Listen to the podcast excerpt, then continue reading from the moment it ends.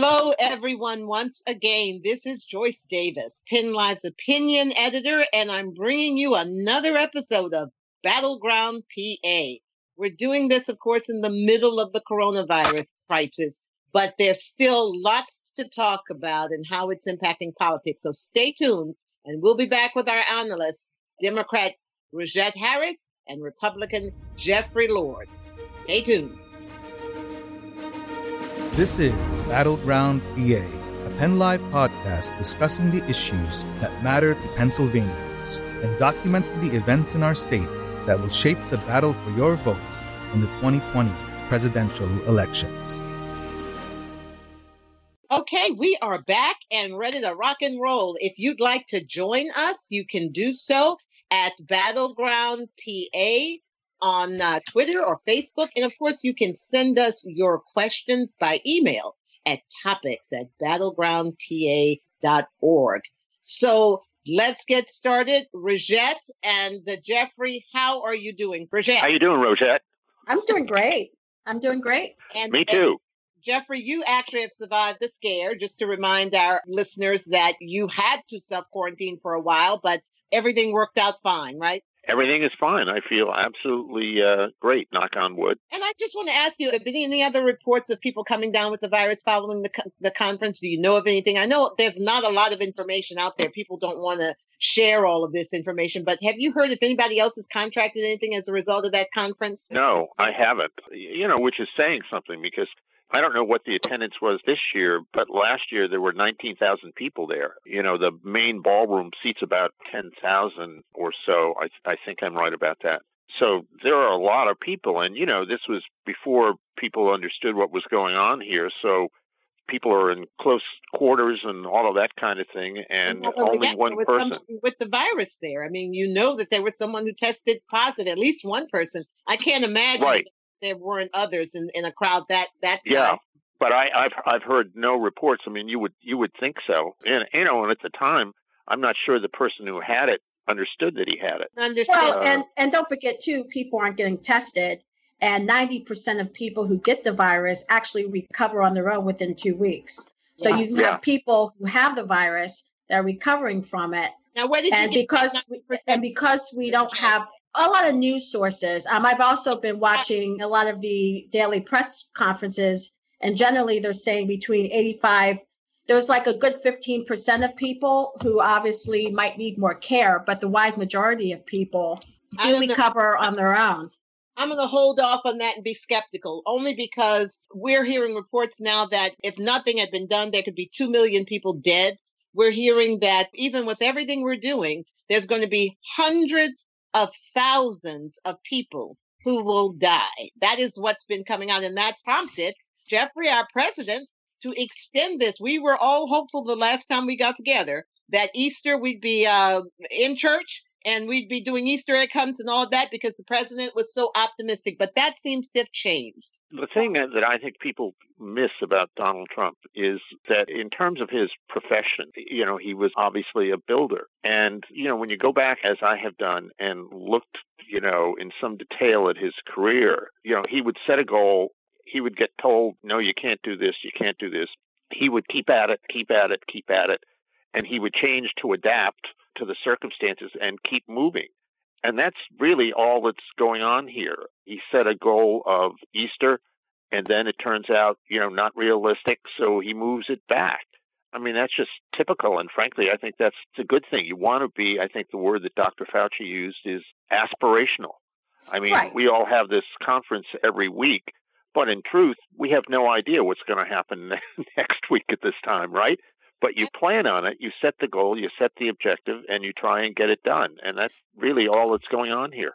Well, and Dr. Fauci um, and Dr. Birx, because I've been watching the daily press conferences with the White House, and both doctors did say, though, that there is a glimmer of hope. Now, the projection, and they did want to stress the word projection, is between 100,000 and 200,000 deaths here in the United States. That's their projection. And but they also said that there is a glimmer of hope. They're starting to see a breakthrough because of the social isolation, and that that's just a projection. We could come way under that. So I have concerns sometimes that the media I don't want to say that they're sensationalizing everything, but I just think we need to give people the, the full picture so we don't scare people. And sometimes I, I think we focus too much on the gloom and the doom and not enough of what the behavior changes people are making that's actually helping this pandemic. Yeah, so I know, do want to stress that. I'm glad you stressed it. And I am normally an optimist, but I am telling you, I'm following this like second by second. I'm watching everything, reading everything because I have to stay informed. And this guy, Fauci, also said that we are going to see hundreds of thousands of people dying. I mean, I think part of the problem is leadership has to be willing to look at the whole cold hard truth, brace people, inspire them to be strong and courageous, but not lie to them, not right. mislead them. And that's part of my concern. Not that I think perhaps, as you say, Jeffrey, the president was lying. But there comes a time when you've got to turn it over to the scientists and let those who are not experienced step back and be careful with your language because people are listening. I think Joyce, that that's exactly what he has done. I mean, it really gets me that people, that there are people out there who don't want to have these briefings at five o'clock oh, every no, night. I think these things are incredibly helpful. I mean, the president gets to say what he says, but then right there are all of these experts, doctors and scientists, whom he clearly is listening to. And the public gets to hear them too. And they take all these questions and make all these statements. I mean, that's exactly what you want in this kind of situation. You want the Dr. Fauci's and the Dr. Birx of the world to be right there and informing the American people of what's up here. I mean, I think that's all to the good. I agree with you halfway, Jeffrey. What's the other? Uh, I actually don't think. I actually don't think the president, I think he uses it as just a way, as usual, to pat himself on the back. I don't think what he says is helpful, but I will agree with you that listening to the doctors, them taking the questions and actually getting the truth, because there's a lot of mixed messages out there. For example, should you or should you not wear a mask? You know, we're still not exactly right. sure how people even get this virus do you get it just from coughs and sneezes or do you get it from shopping carts and subways? What's interesting to me is, I mean, New York has almost half the cases in the United States because they're densely populated. And as you know, people use public transportation. So maybe there's something more to how people get the virus. But again, we don't know that yet. And I agree with you, Jeffrey, that only it's the doctors that need to give us that information because if you get it from a subway, wearing a mask isn't going to help you. So Actually, there's a lot of mixed information out there. There is a lot of mixed information, but I will tell you one thing that it's not the result of the media, as, as I heard Rajette try to say. It is because doctors themselves, the scientists themselves, don't know what this virus is about. That's why they call it novel because we are learning about it. It's a new thing. And your point, uh, Rajette, about first being told don't wear the mask, even though we see people around the globe wearing masks when that where it first came out. Now we're told, well, maybe it might be a little bit helpful. And now the president is saying, get your headscarf and use it. that is mixed messages, but the media has to give the people what's being said at the briefings and elsewhere.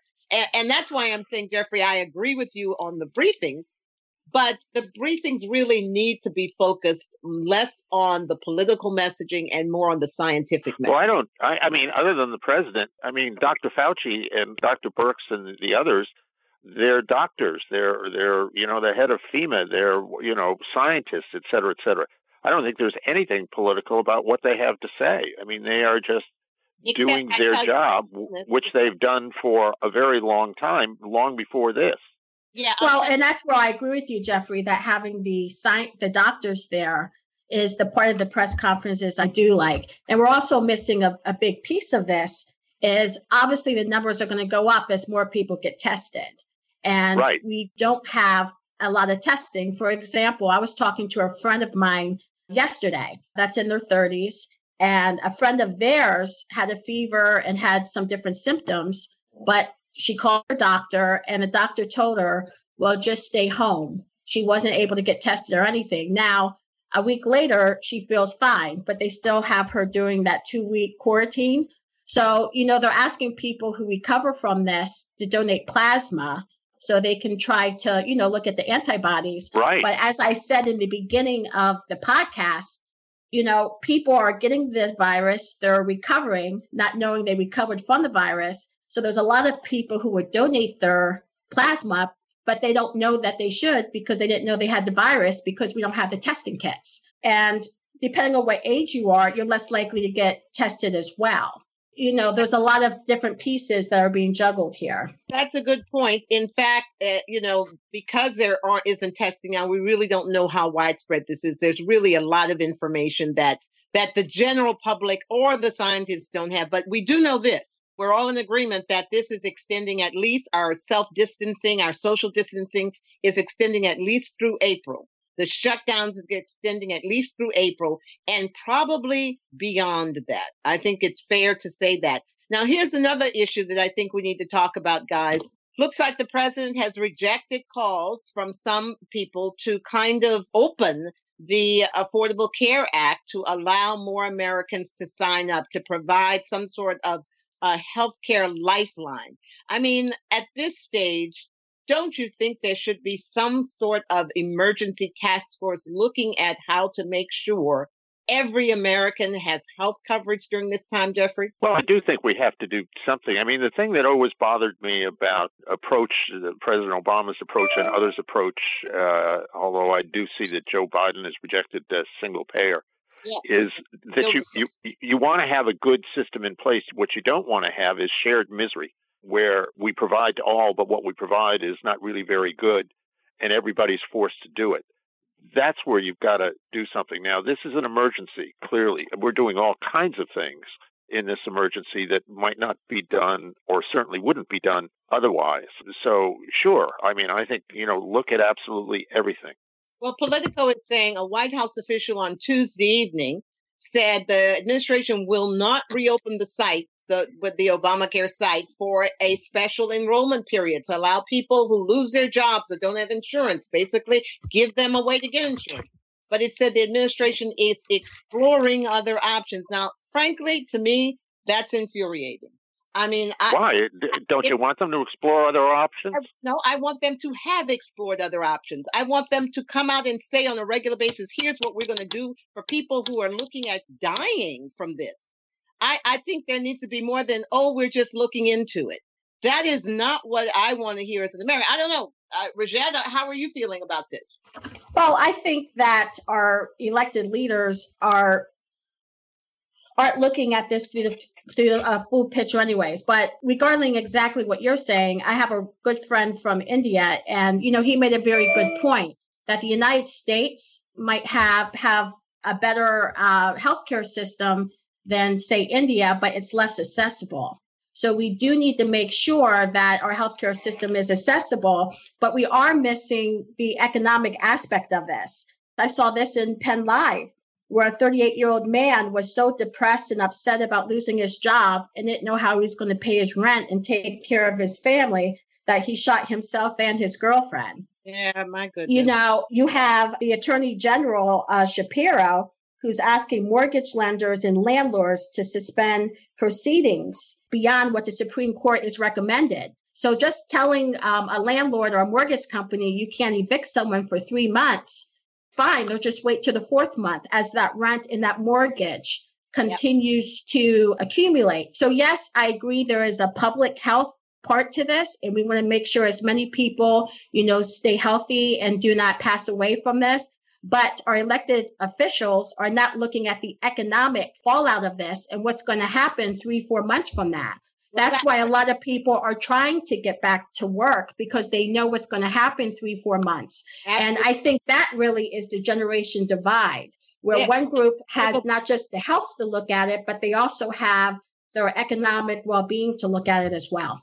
I think that clearly everybody has that. That's not where the generational divide. But when we come back, we'll take a break now. When we come back, we'll get more into how the different generations are handling this or responding to it. But we really do need to step in and talk a little bit more about how people are going to be expected to take care of their health if they don't have insurance and it's tied to their job and they're losing their job. So with that, let's take a little bit of a break. We'll be back to argue some more.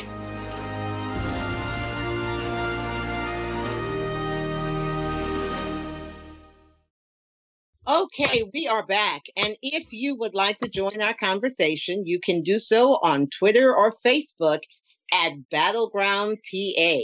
And don't remember, I mean, don't forget, you can send us an email with your thoughts or ideas at topics at battlegroundpa.org. So, Rajette and uh, Jeffrey, we are back. Let's pick up where we left off. We were talking about really the economic difficulties that many Americans are facing. We know that Congress has tried to send some help. We've got these checks that are coming. We've got the help coming to small businesses. But there's still this question of how long will that help last? And there's still the question of when people lose their jobs, they still lose their health care. And there is now nothing in place to deal with this. And frankly, I don't hear either the Republicans or the Democrats speaking to the fact that in a month, many Americans are not going to have health care, not going to have money or be able to afford to get any of these expensive plans that are out there. What's going on? Even though some help is coming with the stimulus package, it's important to point out that not everyone will receive the $1,200. And number two, that's not going to be enough to sustain people for one month, let alone more than that. So I, I do want to point that out. Congress is definitely going to have to come back if they're going to continue to prolong this shutdown and and you know do something else uh, financially and economically for people. Uh, regarding the healthcare, it is a problem, but as we've mentioned many times on previous podcasts, neither party has really taken a leadership role on fixing the healthcare system. I actually think this virus is going to make them make healthcare a priority because it's changing the way we even look at healthcare.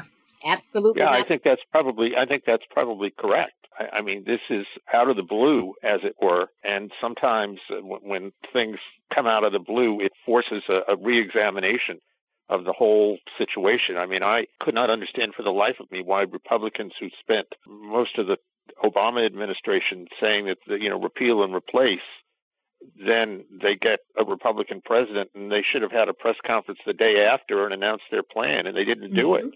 I'm so that glad. was very frustrating to me. I mean, I just didn't get it, and and now, as it were, for both parties, the chickens have come home to roost. So they need to, you know, get on with it here. I and and Jeffrey, I'm just saying, I'm so glad that you're saying that because I mean, first of all, it shows you have a heart. there are people really that, I mean, in, a, in the middle of a pandemic, we really do need all brains put together to figure this out. And I, am going to have to tell you, I do believe we have some of the best brains in the world in the U.S. that should be able to figure this out on the Republican or the Democrat side. But I'm going to tell you, the candidate that's emerging to be the Democratic candidate, Joe Biden, doesn't seem to have any ideas either, uh, Rajette. He's saying that he's not for the single payer healthcare system. Single payer will not solve that at all. What's going on? Biden says he told that to MSNBC. So what is he proposing? What is he? At least we have Bernie saying something. What is Biden proposing? Well, Biden's just sticking with his original plan, which is to add a public option to the Affordable Care Act. So people who have private insurance will be able to keep their insurance people who don't will be able to get insurance through a public option, which would probably be similar to a Medicare for all plan, but it will only be for those who absolutely need it. So he's just keeping the plan that he has been promoting. Now, you are correct. There are people who look at this as a way to kind of push Bernie Sanders' idea of a Medicare for all system. But Biden is, he's staying true to what he truly believes in. And do we think that if he were, uh, if that plan that he was proposing, would that really solve the problem we're dealing with, Jeffrey? Yeah, I, I'm not sure that it would. This is one of those moments in American history where something so overwhelming occurs that what finally happens is that there's change brought to whatever the situation is or what life in general is, et cetera. And I think this is exactly one of those moments. Now, I, I I don't have a crystal ball here. I can't tell you exactly how this change is going to, you know, look when it's all done. But that there will be change in all of this, I'm I think is certain. It's really clear to me that this is the single biggest issue we're facing now, especially when when folks realize they don't have insurance. You're going to have some very angry people when their kids start getting sick, when they're sick, when grandma's sick, and they don't have health care to be able to. And we're being told the next two weeks are going to be crucial in this. That's just when many people have been laid off may find that they don't have, they're, they're coming to the end of their health care. And the only person I see actually speaking with any passion to this issue, Republican side or Democrat, is Bernie. He's at least come out with this coronavirus response, emergency response, empower Medicare to lead healthcare, to establish an emergency economic crisis finance agency to manage the economic crisis. Three, create an oversight agency to fight corporate corruption and price gouging. I mean, the man at least is saying something. Where are the Republican voices screaming about this, uh, Jeffrey? I think you're mistaken. I mean, I, I, I really do think that this kind of discussion is going on. We, we may not be hearing it yet, but I do think the discussion's going on. You know, there will be action. Well, and Bernie's not going to be the Democratic nominee either. He's not going to be no. president. So, regardless of what happens moving forward with states, you know, postponing their primary, we have our two candidates, unless a third party candidate comes into play. So, you know, Bernie's going to have to work with the Democrat Party if he truly believes in his ideas and try to incorporate them into, um, you know, Joe Biden and the in the Democrat Party's platform. I would argue and, that's you know, why he's not going to be the nominee is he does everything by himself instead of bringing the party with him and working together with his ideas. You know, you have to compromise. And this is, this is a time we need a calm voice a calm demeanor to look at this from different perspectives. Again, we have the public health aspect. We, a lot of people are going to be upset they don't have, have health care, but they're also going to be upset that they don't have health care because they now don't have a job that gave them that health care. So again, we can't just focus on the public health aspect, but there's also the, the economic job aspect of this too.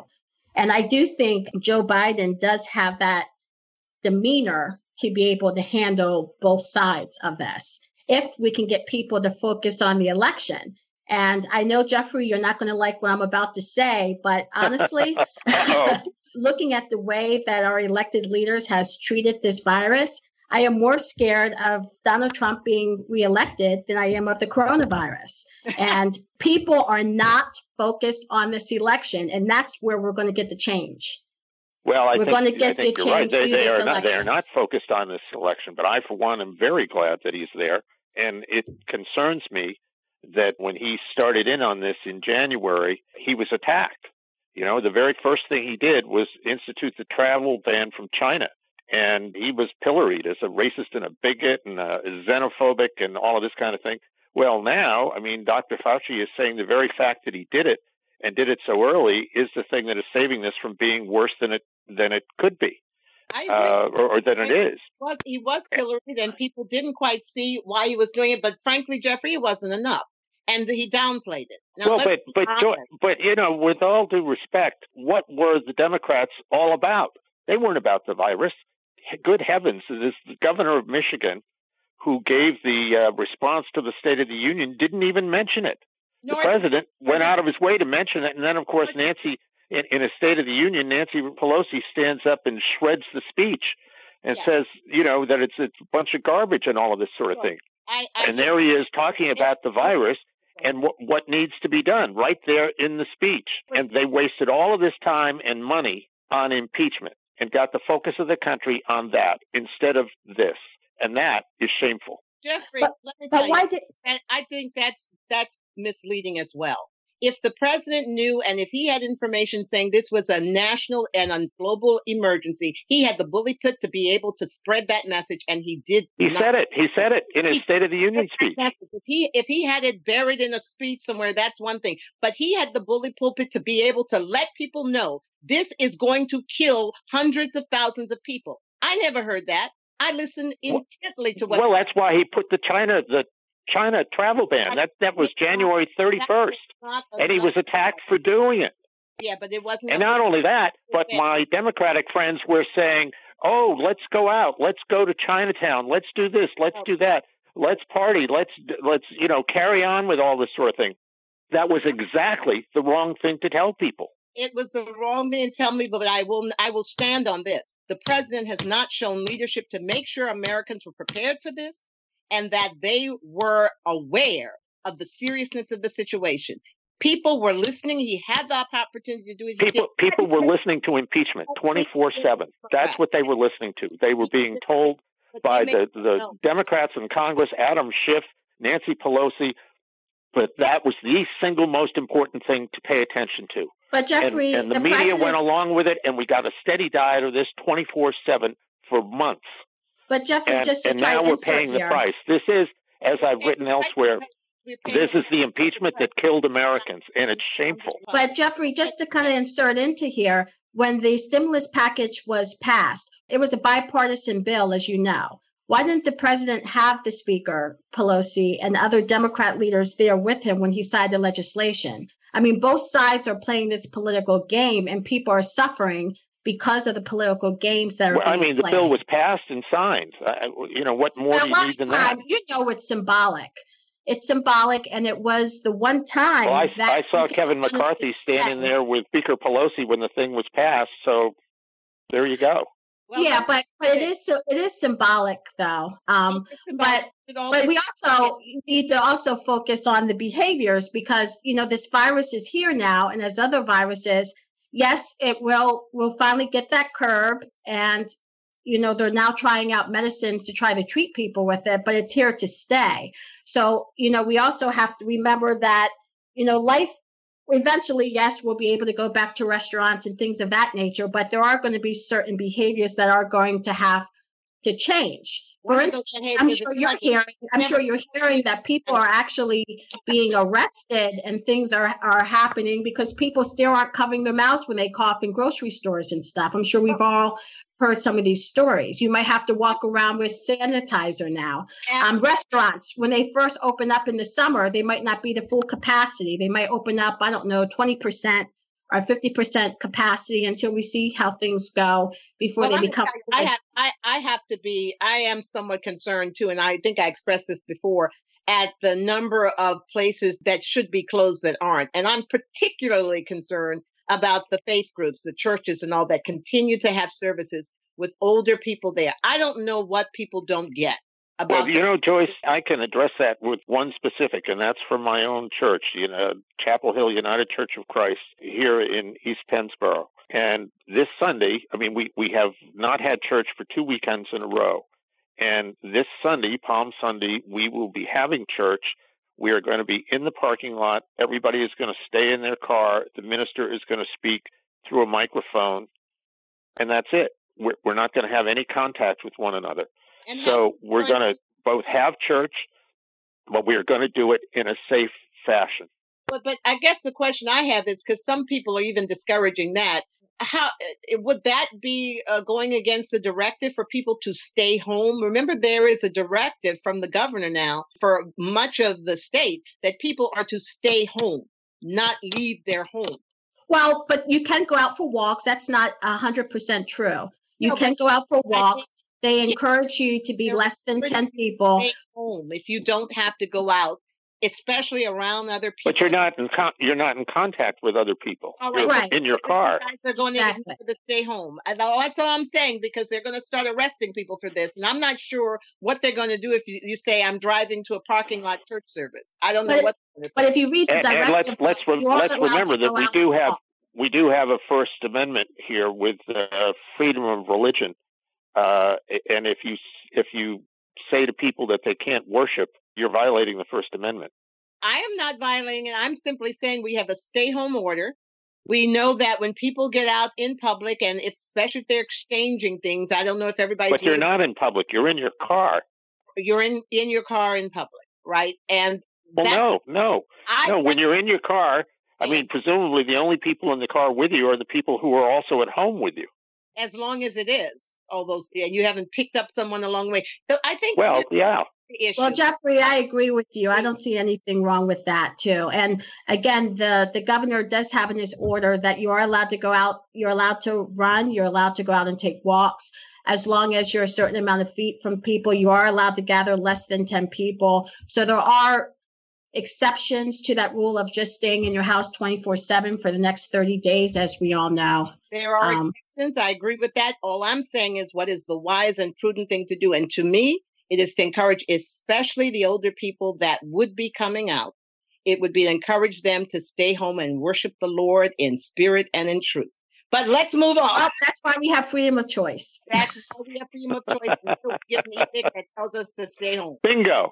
let's move on to what's going to happen now. Joe Biden is saying it's hard to envision a normal DNC this year due to the coronavirus pandemic. I would say it's hard to envision a normal anything, any of any of these conventions. What is the thinking now with regard to what's going to happen to the elections, even getting people to turn out to vote in June. I mean, I'm sure is on people's mind. How are people inside thinking about how this is actually going to affect the electoral process, the conventions, etc. I frankly have no idea, but this this is going to be a problem. And those two conventions, I mean, they're American rituals for heaven's sakes. But then again, so is uh, Major League Baseball or basketball or going to the movies. This is going to be a problem. Now, if we get this resolved before the conventions, that's all to the good. If we don't, I mean, this is just off the top of my head, I would have to guess. I mean, you, you have delegates to these conventions. In other words, that's a finite number of people in both parties.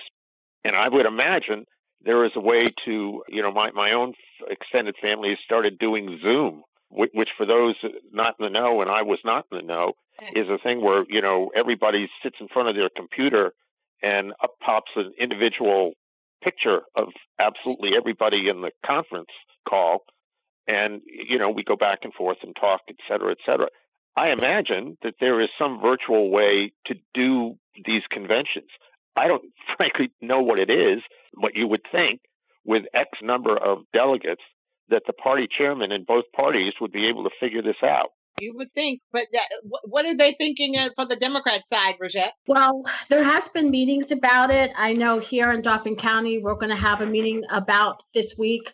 But what concerns me, and it's only April 1st, so the conventions are in July, so there's still a lot of time in between. But as having been a delegate myself in the past, it's what really gets that enthusiasm going to your party, to your voters, a way to reach yes. out to your even independent undecideds that messaging. And if we don't have a convention, I think if I'm looking at this, you know, from an analytical standpoint, it's going to hurt more the Democratic Party because we need that enthusiasm to mm-hmm. increase our turnout. And as I mentioned earlier in the podcast, if people really want change, we need to start thinking about the election and getting people to the polls in November because that's the only way we're going to get real change. So I am hoping that things continue to go more positively and we're able to have those conventions. It can be done virtually. You know, people can vote remotely, but we're going to lose that enthusiasm that really gets people starting to look at the election. And I, I just don't think that's going to be good. I mean, I, ha- I have to say, just historically speaking, incumbent presidents generally, whether Republican or Democrat, tend to get reelected in this country. So, right off the bat, the Democrats are at a disadvantage with that. You add all of this into the mix, and I mean, there's no way in our current situation that Joe Biden is going to get the kind of attention that the president gets because the president is the president. And, and that's always sort of been a factor in American elections. But in a situation like this, I mean, it just takes Joe Biden right off the front pages against his will. There's another way to look at look at that, and I was going to tell Rajette this too about Biden because he should be reaching out. Uh, yes, Bernie should be reaching out to him, but Biden needs to reach out to to to Bernie and get his ideas. He needs to be deliberate about that and wooing these younger voters. But on the other hand, if the president is getting a lot of negative publicity because this virus is is taking out Americans and he doesn't seem to have a real solution and he's spouting off half truths, that's also not good. He's going to get attention, but all that attention is not going to be positive attention, Jeffrey. I think what you're going to have is that there's a lot of reaction against the media out there. You know, I mean, trying to shut down these briefings and all this kind of thing. I mean, what what we have, and I've done some writing on this. You've got a media out there that is very used to setting the narrative of whatever is going on, and in this case, they're virulently a lot of them anti-Trump.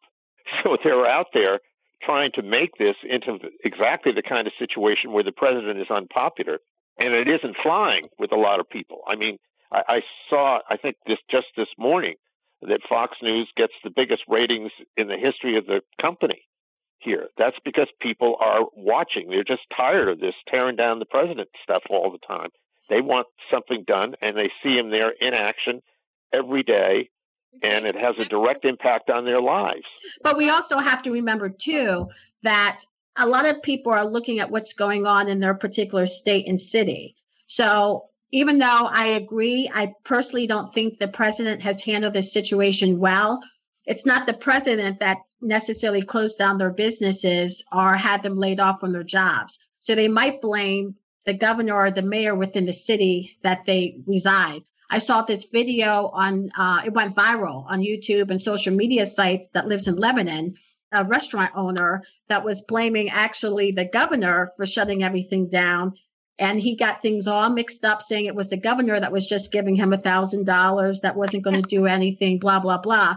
But, you know, a lot of people don't separate the federal, state, and local governments, as we all know. We really don't know how people are going to look at this when it comes election time, which is why the Democrat Party, we really, really need to outreach voters. And if we can't have our convention, really let people educate people on what's really going on and get that enthusiasm out so that we can get them to the polls because change only happens at the ballot box. I say that all the time. And I don't see any of the candidates really doing a lot now. I mean, I, I know that there's been some town halls here and there, but they, and I, I guess it's because really people's attitudes, their minds are really on how to survive health wise. This, this health and economics. You're right, uh, Rajette. How are you going to keep food on the table? How are you going to keep the rent paid? And how are you going to avoid being in the hospital when thousands of other people are competing for one ventilator? That's, and you can't and you can't ask people for money. People don't have money, as you mentioned, to put groceries on their table. So you can't really raise money at this time. But uh, the media is only focused on this, so you can't get free paid media. It's a tough time to have to campaign. It's a very tough time. So with that, but I will tell you, Jeffrey, I, I hear what you're saying, but I'm going to tell you, if Americans are facing the worst times with people dying all around them and no clear, not enough of anything to make sure they're getting good health care, the man at the top is going to get a lot of this venom. And I don't see when I look around, even historically, you look at, at history. Yes, it's going to look at the governors, it's going to look at the mayors, what you're doing, but the president of the United States is going to have to stand there and either unify us, find solutions, or take the heat.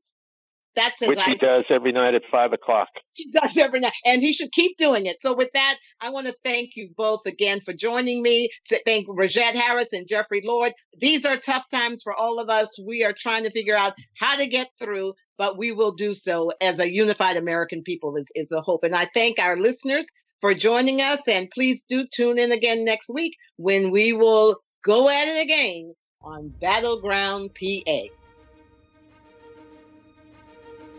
This was Battleground PA. Be sure to rate and subscribe to us so you don't miss a beat. Have an idea for an episode? Tweet us at Battleground PA or email us at topics at battlegroundpa.org. Meanwhile, stay in the know between episodes on PennLive.com. Battleground PA is hosted by PennLive's opinion editor, Joyce Davis, and is produced by Penn Studios director Salim Michelle McClough and edited by Martin Boutros. More info and past episodes can be found at battlegroundpa.org.